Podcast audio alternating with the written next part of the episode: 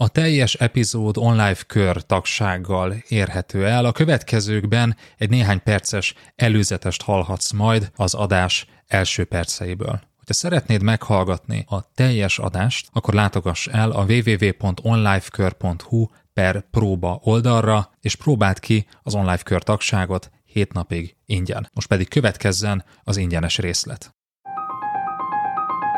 Mit jelent okosan mozogni a szervezeti politikában? Kell-e egyáltalán ezzel foglalkoznod? Talán sejtett, hogy szerintünk igen, hogyha ebben a témában készítünk adást. Ez az Online Podcast 51. epizódja, ennek a sorozatnak a második része, amelyben folytatjuk a beszélgetést a 7 plusz 1 hibáról, amely menedzserként befékezi a karriered és persze az eredményeidet. Hunkvári Péter vagyok, és üzlettársammal Berze Mártonnal beszélünk a szervezeti politikáról. Tarts velünk!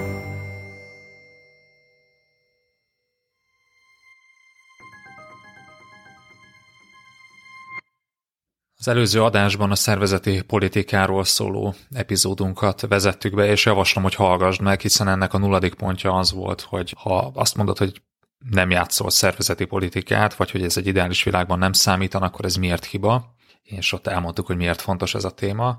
Az első hiba az volt, hogy nem teszel elég szívességet másoknak, a második az, hogy rendszeresen, szinte automatikusan nemet mondasz felkérésekre. A harmadik hiba az volt, hogy negatív helyzetekről, másokról, főnöködről, korábbi főnökeidről elmarasztalóan nyilatkozol, és most lépünk tovább a következő hibára, amit javasoljuk, hogy hát kerülj el, ha lehet. Ez pedig nem más, mint hogy magányosan, értelmetlenül ellenállsz. Érdekes volt, hogy a felvezetőt mondtad, ez nagyon rímel erre. Tehát ha akár értelmetlenül ellenállsz annak, hogy hogy létezik szervezeti politika, az sem lesz eredményes.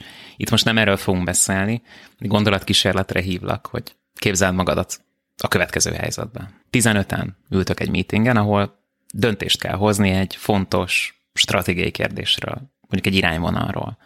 És akkor a munkatársad javaslata elnyerésre, amivel te abszolút mértékben nem értesz egyet. Tehát szerinted ez a döntés, ez borzalmas. Ugye elmondtad a véleményezési fázisban, hogy milyen aggájaid vannak ezzel kapcsolatban, és a többiek ennek ellenére szeretik, támogatják ezt a javaslatot de olyannyira támogatják, hogy mondjuk 15-ből 13-an azt mondják, hogy na, ez, ez a jó döntés. És mondjuk van egy személy, aki passzívan áll hozzá, de nem áll ellen. Ugye erről beszéltünk a változásmenedzsment kapcsán, hogy mindig lesznek olyanok, akik passzívak maradnak a kérdésben. Ugye itt hoztam be ezt a francia forradalmas analógiát a mocsárra. És akkor végül azt mondja mondjuk a CEO, hogy rendben, akkor menjünk körbe, és most mindenki mondja el, hogy támogatja-e a tervet. És ugye mi az, amit javasolnak ilyen helyzetben viszonylag sokan? Itt az ideje, hogy kiállj. Itt az ideje, hogy asszertíven érvényesítsd az érdekeidet, így lehetsz hiteles, önazonos, te legalább megmered mondani. Megmered mondani a hatalomnak. Ugye ilyenkor az emberek fejében Dugovics Titus jár, ugye, aki a vesztes csata közepette is mélybe vetette magát a török zászlóval, feláldozva önmagát. Te is így fogod feláldozni magadat a cégért, a szervezetért. És elmondod, nem támogatom a javaslatot. Ugye ez igazából nem szavazás, sokan ezt így értelmezik, de valójában ugye egy okos igazgató az így, így mondja, hogy mondjátok el, hogy támogatjátok-e, és végül döntök. Nem támogatom a javaslatot. Esetleg még három mondatban megismétlet, hogy miért nem. Hát neked van egy rossz hírünk. Nem vagy Dugovics Titus. Hát több ok miatt se. Ugye az egyik az, hogy bár ugye Dugovics Titus egyrészt a valóságban nem létezett, de tegyük fel, hogy igen, hát ő ugye meghalt a tette után. Tehát ez azért, ez nem egy Marvel film, hogy leugrik a főhős a, a vártoronyból és életben marad.